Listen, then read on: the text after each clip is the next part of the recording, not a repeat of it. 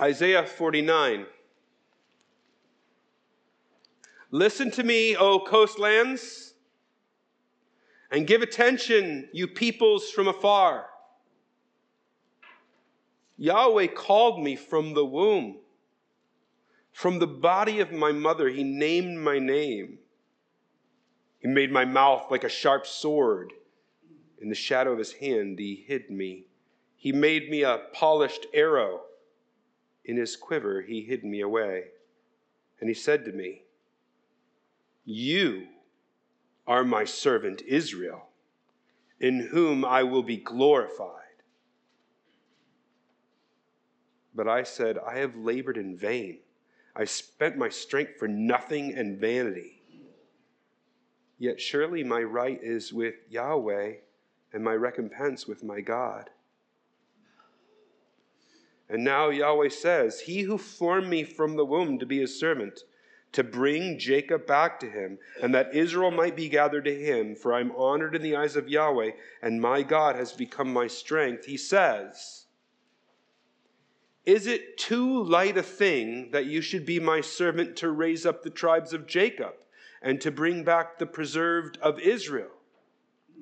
I will make you as a light for the nations that my salvation may reach to the end of the earth. Thus says Yahweh, the Redeemer of Israel and his Holy One, to one deeply despised, abhorred by the nations, the servant of rulers. Kings shall see and arise, princes, and they shall prostrate themselves because of Yahweh, who is faithful, the Holy One of Israel, who has chosen you. Thus says Yahweh In a time of favor I answered you. In a day of salvation I have helped you. I will keep you and give you as a covenant to the people to establish the land, to apportion the desolate heritage, saying to the prisoners, Come out! And to those in darkness, Appear! They shall feed along the ways, on the bare heights shall be their pasture. They shall not hunger or thirst, neither scorching wind nor sun shall strike them, for he who has pity on them will lead them, and by springs of water will guide them. And I will make all my mountains a road, and my highways shall be raised up. Behold, these shall come from afar. And behold, these from the north and from the west, and these from the, the land of Syene. Sing for joy, O heavens, and exalt, O earth.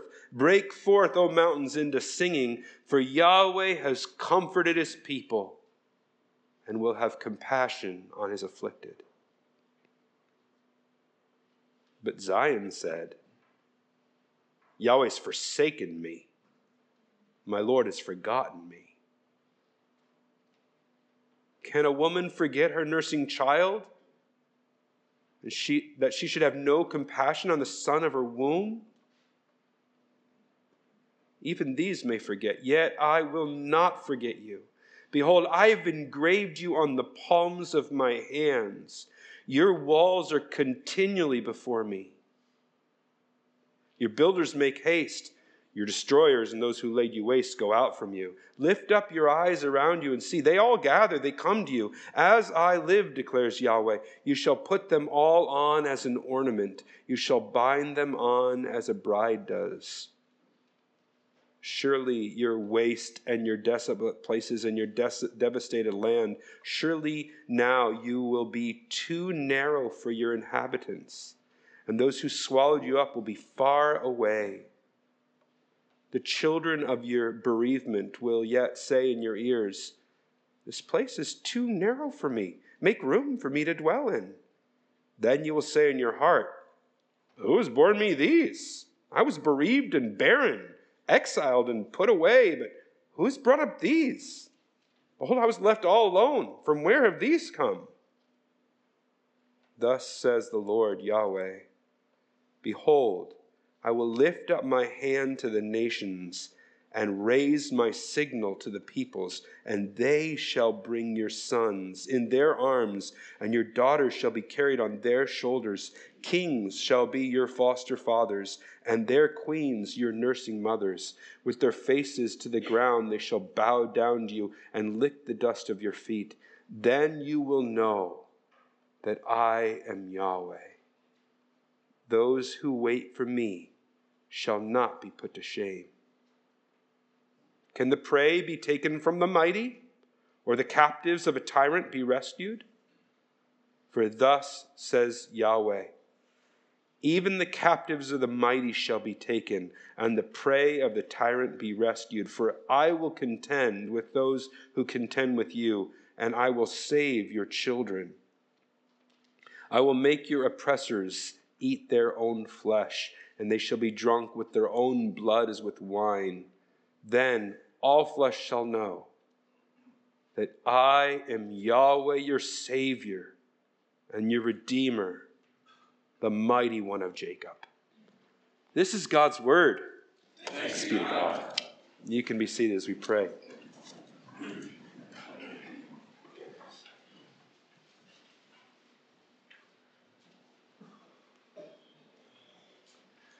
Father, our hearts need your word. There's all this noise around us. The Creator God who's spoken. We just heard your voice as your word is read. And we need it. So together, we just we, we want to unite our prayers right now and ask for your Holy Spirit to take this word and cause it to go deep down within us, shaping us, even transforming us, making us alive. Whatever it is we need, use it as you see fit. This we pray together in Jesus' name. Amen. Preposterous. You know what that word means? contrary to reason and common sense, utterly absurd, the dictionary says. You could say far fetched. There's an old musical called Guys and Dolls. The character Sky Masterson relates advice that his father gave him about far fetched bets. He says, one of these days in your travels, a guy is going to come to you and show you a nice new brand, a nice brand new deck of cards on which the seal has not yet been broken. This man is going to offer to bet you that he can make the jack of spades jump out of that deck and squirt cider in your ear. Now, son, you do not take this bet for as sure as you stand there, you're going to wind up with an ear full of cider. In other words, people don't initiate far fetched bets unless they're sure they can win them, however unlikely they may seem.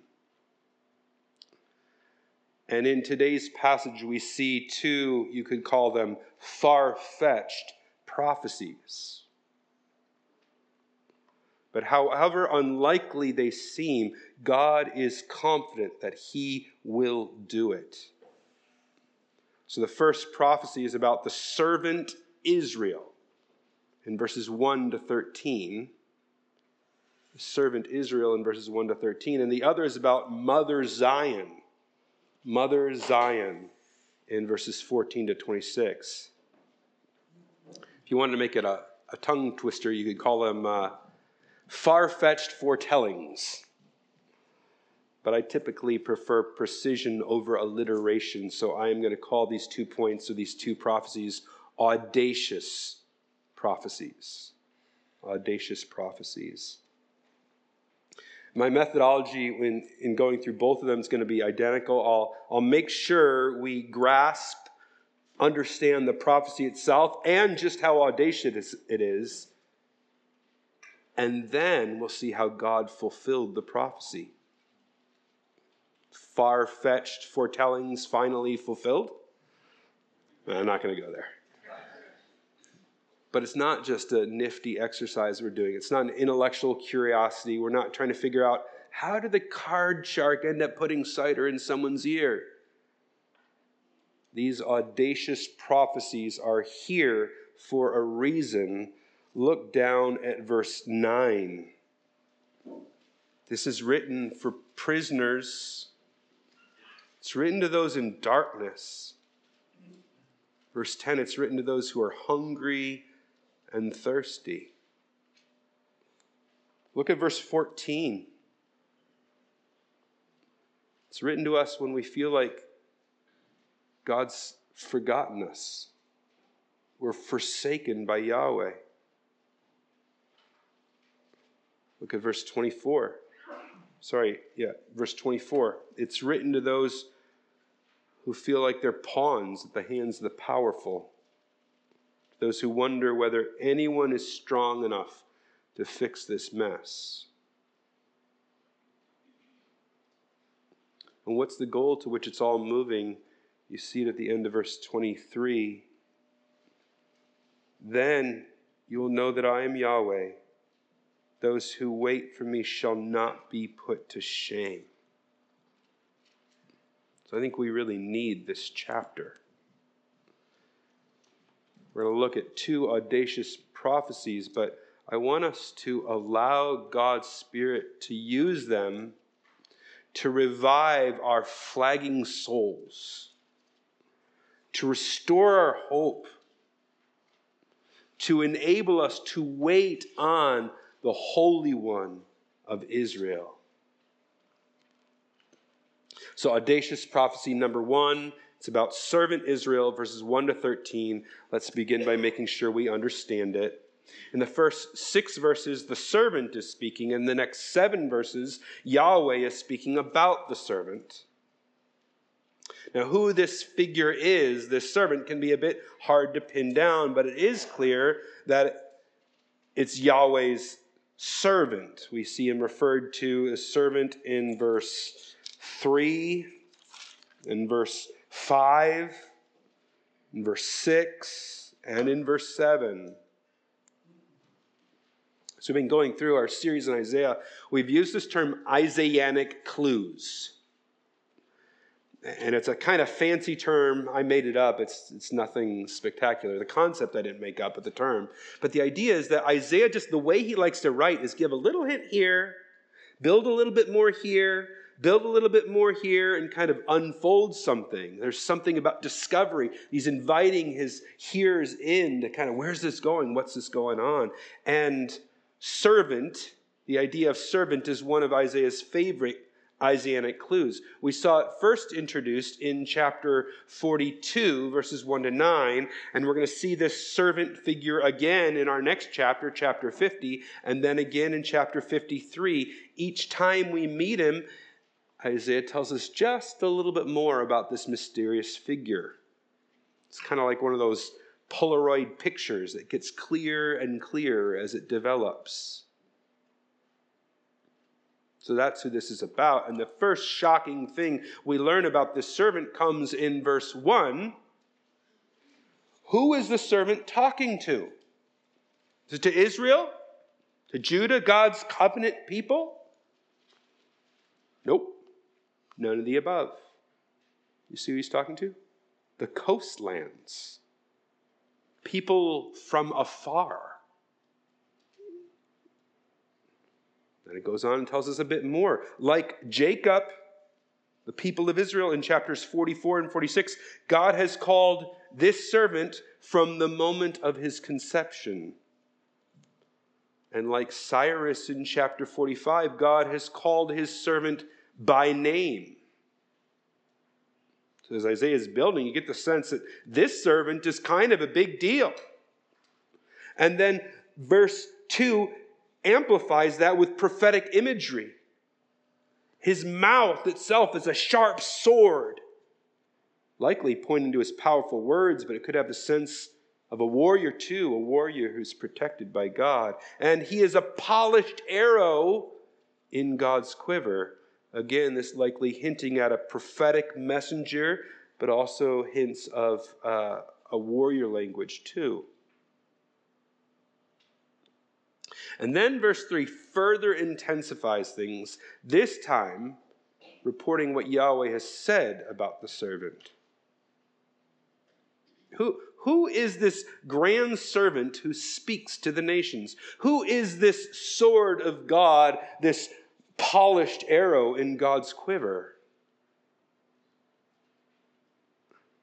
It's Israel. The Israel in whom God is uniquely glorified. Now, this is an audacious statement. Now, it's important to remember here that Israel isn't just a nation because later this Israel is going to redeem the nation of Israel. Israel is also the name of the great patriarch of the Jewish people. That's why they were called Israel, because it was after the patriarch Israel. Now, what if I stood up to you and I said, God has said of me, I am George Washington, in whom America will be glorified feels like a boxer or a rapper level of braggadocious, doesn't it? But it's a rapper for whom we're stands.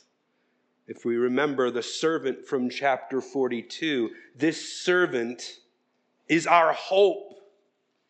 He brings justice and light to the nations. He's the one who rescues the faintly burning wick and the bruised reed. He's the one who's going to rescue the prisoners. So we are on the sideline cheering. Go, sword mouth! Rah, rah, shiny arrow! If he can't get them, no one can. He's our man. But the celebration comes to a quick halt. The servant himself rains on our parade. Look at verse 4. But I said, I've labored in vain. I've spent my strength for nothing in vanity. Shut down the party. Our great hope feels as though his work is without form and void. Our hero fears feels mired in the vanity of Ecclesiastes. All his work is for nothing. But here's what's interesting in the face of that feeling of failure, look at what the servant does. It's something different than most of us do when we're feeling like all is vanity. It's at the end of verse 4. Yet, surely, my right is with Yahweh, and my recompense with my God. He entrusts himself to him who judges justly. He endures the shame with his eyes fixed on his father's wise plan. And I think, I think this is actually an instructive word for us who feel like our efforts are for naught you ever feel like that as a parent or a grandparent? Or maybe you look at your life at this point and you're like, the ship sailed. I'm past being able to be useful to God. I just encourage you to follow the example of this servant and wait on God. Trust Him.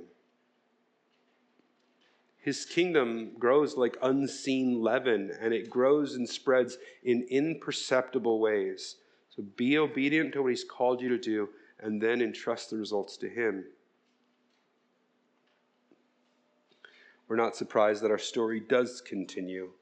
God responds to servant Israel's despondency, and His words actually raise the level of audacity. Look at verses 5 and 6 sit in silence. No, that's not. That's chapter 47. 49, here we go. And now Yahweh says, He who formed me from the womb to be a servant, to bring Jacob back to him, and that Israel might be gathered to him, for I am honored in the eyes of Yahweh, and my strength is, and God has become my strength. He says, Is it too light a thing that you should be my servant to raise up the tribes of Jacob and to bring back the preserved of Israel? I will make you as a light for the nations, that my salvation may reach to the end of the earth. This servant Israel is going to be the means by which the nation Israel is going to come back to God. But that's not enough. This servant Israel is also going to be the means by which the nations will come to know salvation, even to the ends of the earth.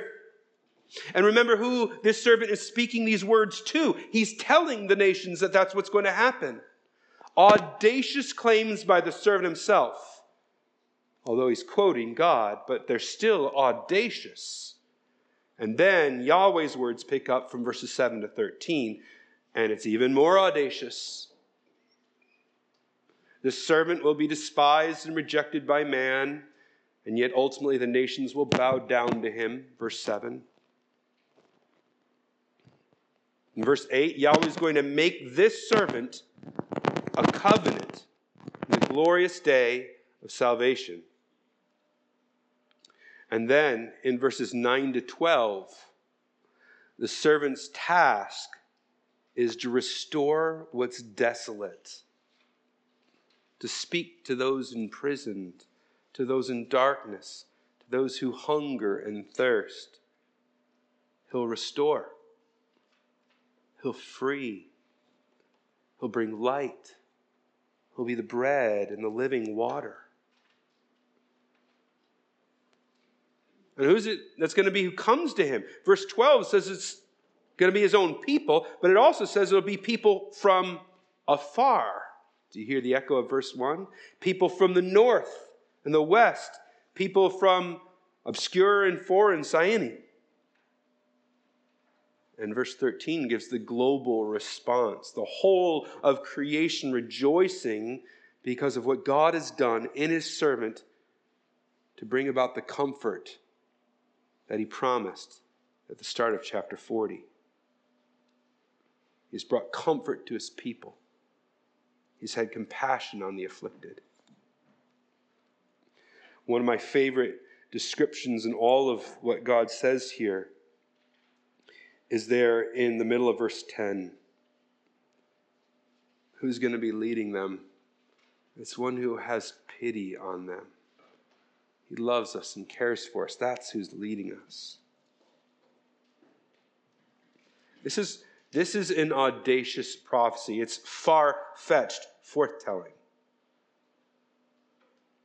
A servant figure who identifies as the patriarch Israel himself a servant who speaks to all nations, promising to redeem both Israel and all nations. Bringing about in himself God's day of salvation, in himself establishing a covenant. This figure will bring liberty to those who are captive, light to those in darkness, and he'll call a people, his own people, from every tribe and tongue and nation. From the vantage point of Isaiah, think how crazy this prophecy is. From the vantage point of ancient Israel, think how far fetched this is. Preposterous. And yet, this very passage is quoted seven times in the New Testament. In Revelation chapter 1, Twice in chapter 2 and in chapter 19, it tells us Jesus is the one with the sword mouth. In Acts 13, Paul quotes verse 6 to explain why he was bringing the message of Jesus to the Gentiles. In 2 Corinthians 6, Paul quotes verse 8 and says that now is that day of salvation which Isaiah foretold. And in Revelation 7, if you guys know Revelation 7, we're given this beautiful picture of the new heavens and the new earth. And in that picture, it says there's people from every tribe and tongue and language gathered around the heavenly throne, worshiping Jesus. And when it describes that scene, it quotes verse 10. In other words, the writers of the New Testament, inspired by the Holy Spirit, look back on this passage of Scripture and say, This is exactly what Jesus did. He fulfilled this. He was incarnated and then known by his Father from the womb. Given the name Jesus by God when he was yet still in the womb. He was an Israelite of Israelites. He was the seed of Abraham that brought about the promised blessing to all the nations. He came first to bring Israel back to her God and then shone as a light to the nations, beckoning both Jew and Gentile to himself. He suffered setbacks and human discouragement, crying out, How long? Faithless generation. But he brought the kingdom of God near rescuing those load, loaded down by the weight of this fallen world. And then he offered up his life an atoning sacrifice for our sins. He made a way for sinners like us to be reconciled with our God. Salvation a new covenant in Christ's blood. This audacious prophecy was fulfilled in Christ, which has the implication that the servant in this passage, when he addresses the coastlands and those from afar, isn't just speaking to ancient Egypt or Assyria or Tyre. The words here are Jesus speaking to us. He is our light. He is our bread. He's our Redeemer if we will hear His voice and come to Him. So that's the first audacious prophecy. And the second one is very closely linked to it comes in verses 14 to 26. It's about Mother Zion. We're going to use the same methodology, make sure we understand the prophecy, just how far fetched it is, and then we'll see how it is in fact fulfilled. Recall that in verse 13, God has just announced that in his servant, his people are comforted. But Israel of Isaiah's day isn't buying it. Look at what they say in verse 7, 14. Yahweh's forsaken me. My Lord has forgotten me. Do you ever feel that way? I know I have. I actually think this verse indicates that the whole chapter, in some ways, is written for us when that's how we feel. We who can feel forsaken, we who can feel forgotten. We who hear the scripture say that God has comforted us, but protest, I don't feel very comfortable. So, how does Yahweh respond when we tell him we feel he's forsaken us? How does Yahweh respond when we push back and say, No, it's not comfort I feel, it's abandonment? Does he spank us and send us to our rooms? Does he say, If that's how you treat me after all I've done for you, well, you can just get out of our house? Look what he says in verses 15 and 16. Can a woman forget her nursing child, that she should have no compassion on the son of her womb? Even these may forget, yet I will not forget you. Behold, I have engraved you on the palms of my hands. Your walls are continually before me. Have you known a woman who was bereaved of her baby? Maybe a sister or a friend of the family or your wife? Maybe you? Does that woman forget her child? Maybe some of the tears that are welling up in chests right now answer that question. And it's also how God answers Israel. As one commentator puts it, the love of Yahweh transcends the best love that earth can offer. He says his love for his chosen people is indelibly etched into the very palms of his hands. Zion, the people and the place of her dwelling, are continually on his heart and mind.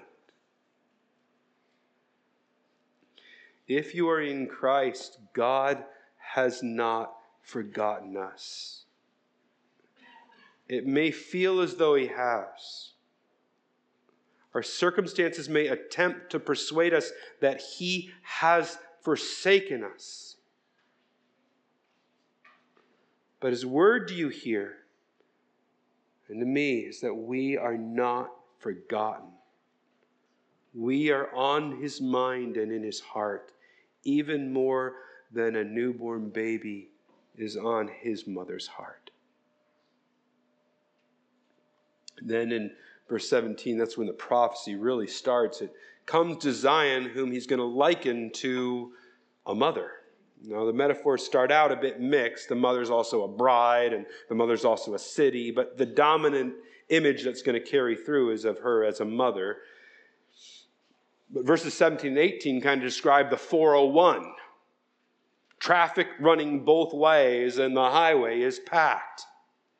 Inbound on the 401, you have builders who are coming in to rebuild the city. Outbound, you have all the enemies who are trying to destroy the city. Then again, inbound on the 401, you have these people who are ornaments on the bride's wedding dress, who are these inbound jewels. In verse 20, it's going to become clear they are Zion's children, but not before we see that beautiful image in verse 19. Zion's been ransacked and ruined. There's a reason she feels abandoned and forsaken. You just look at her crumbling walls, you just look at her pillaged temple, the looted homes, and the burnt out marketplace. But a day is coming when even, when even, uh, sorry guys, my mic's doing some funny things there.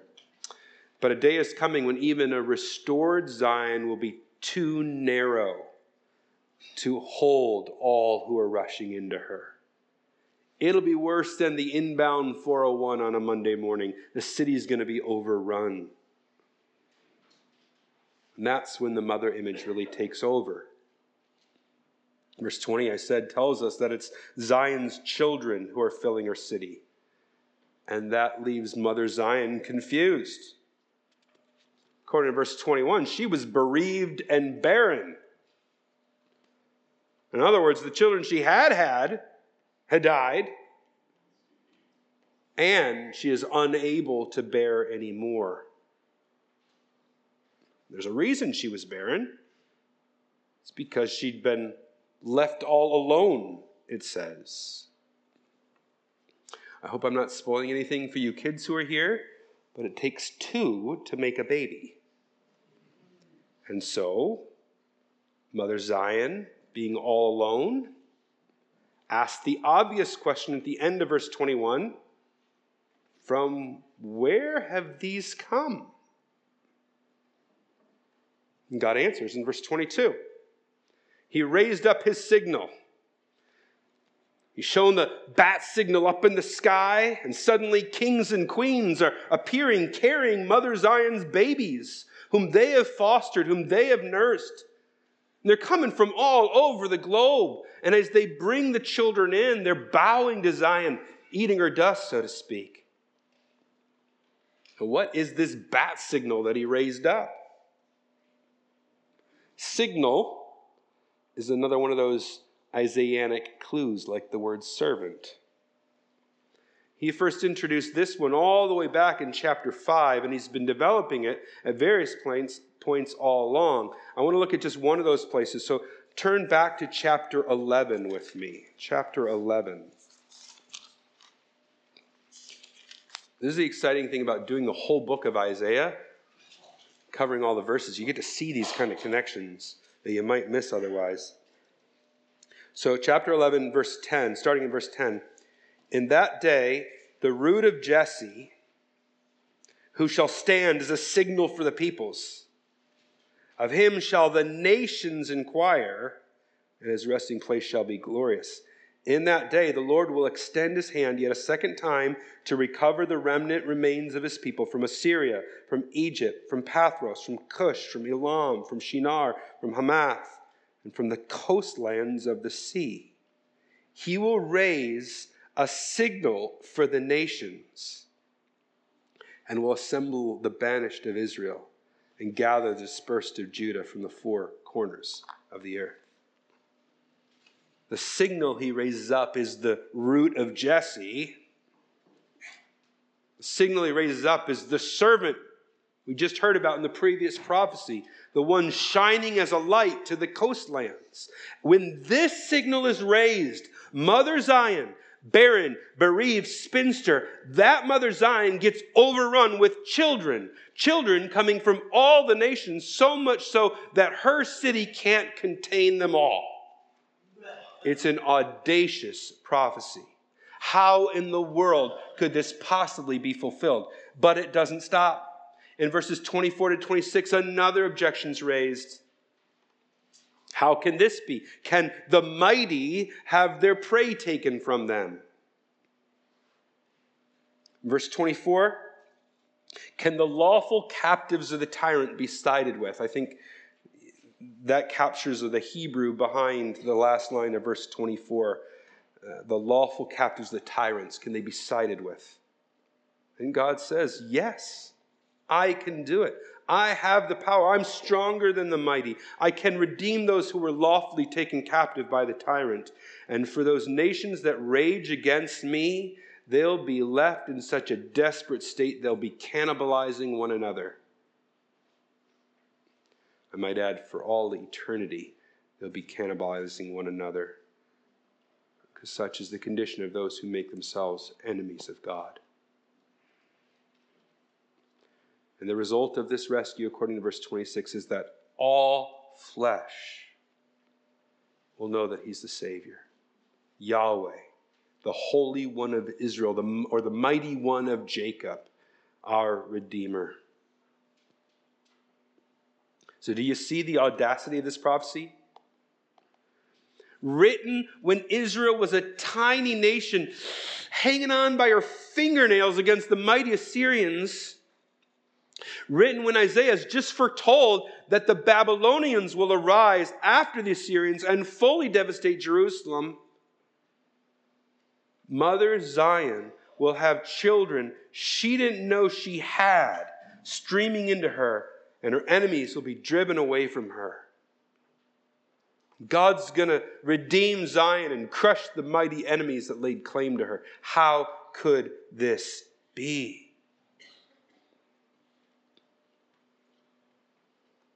But this far fetched foretelling is finally fulfilled. Can't resist myself. Let me show you. I told you that servant is an Isaianic clue that develops like a Polaroid picture. And the final stage of that development in Isaiah comes in the famous chapter 53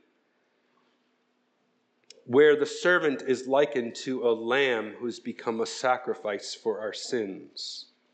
If you've been in the church, any Christian church for very long, you know Isaiah 53. It contains some of the most clear and compelling, compelling prophecy about the cross of Jesus in all of Scripture. Have you ever noticed the very first thing said after Isaiah 53 concludes? Have you ever noticed that? Look with me. There's Isaiah 53. It ends. First thing, there's no chapter divisions in the original Hebrew Bible. First thing in chapter 54 Sing, O barren one who did not bear. Break forth into singing and cry aloud you who have not been in labor. For the children of the desolate one will be more than the children of her who is married, says Yahweh. And it goes on. That's where it goes. The death of Jesus makes way for people from all nations to become barren Israel's true children. Now, Paul puts a lot of flesh on this in Romans 9 through 11. He kind of explains how it works. The picture is really compellingly painted for us in Revelation 7, which I already referenced. But the idea is that Christ makes a way through his, his death on the cross for our sins so that all who have faith in him all who unite themselves to serve in Israel can become part of his covenant people. His death didn't just rescue Israel, it was death for the sins of the whole world. For mine and for yours. In his hands, graven on his hands, are the marks of his love for us, etched in iron, marks that could never be erased we know we are ever on his mind, ever on his heart, ever on his hands. It's proven by the cross. And because of that cross, for eternity, Mother Zion will be densely populated with her joyous children singing praises to Yahweh and enjoying the goodness of his light and freedom we can take that to the bank. We have seen how it's true. These preposterous prophecies find their fulfillment in Jesus. I want to conclude by skipping, or by going back to a line I skipped over. You might have noticed that I skipped it. It's at the end of verse 23. I did read it at the beginning.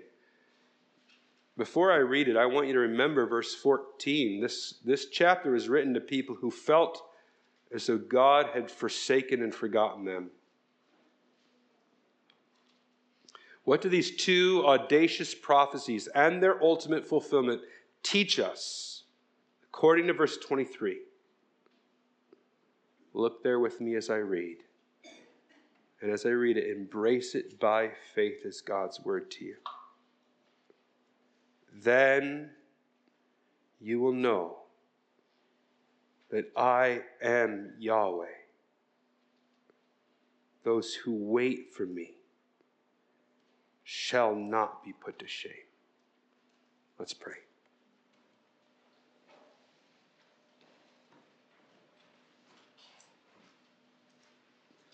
Father, you are a mighty fortress that we can trust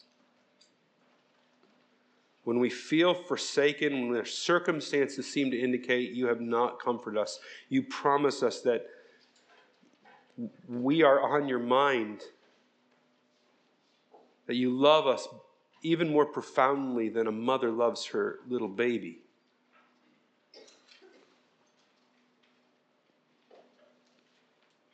And these prophecies that we see so powerfully fulfilled in Christ are a reminder that when it seems as though we're forgotten, forsaken, those who wait for you will never be put to shame.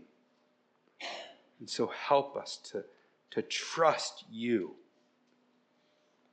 In Christ's name, amen.